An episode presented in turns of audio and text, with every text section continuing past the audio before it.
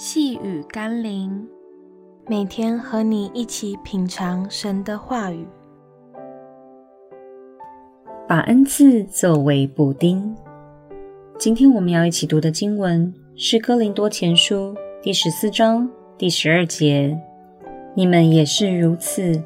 既是切慕属灵的恩赐，就当求多得造就教会的恩赐。”一般人在谈属灵恩赐的时候，通常会想到恩赐对我个人的意义与帮助。但是保罗却提醒我们，恩赐的首要目的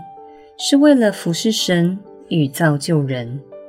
神并没有要我们羡慕他人的恩赐，也不要我们把焦点放在自己有多少的恩赐上。若是我们不能把焦点放在教会的建立，福音的广传，人们的益处，那就算我们身怀各样恩赐，也无法合一的被神使用。请求圣灵提醒我们，无论我们有哪些恩赐，即或只是看来微不足道的一点力量，也都能尽心尽力的为造就教会而摆上。让我们一起来祷告，亲爱的圣灵。求你给我那能造就教会、容神益人的恩赐，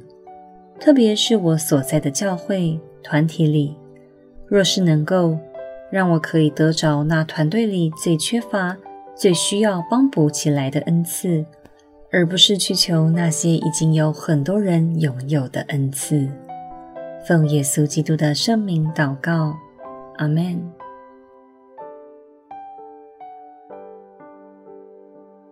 细雨甘霖，我们明天见喽。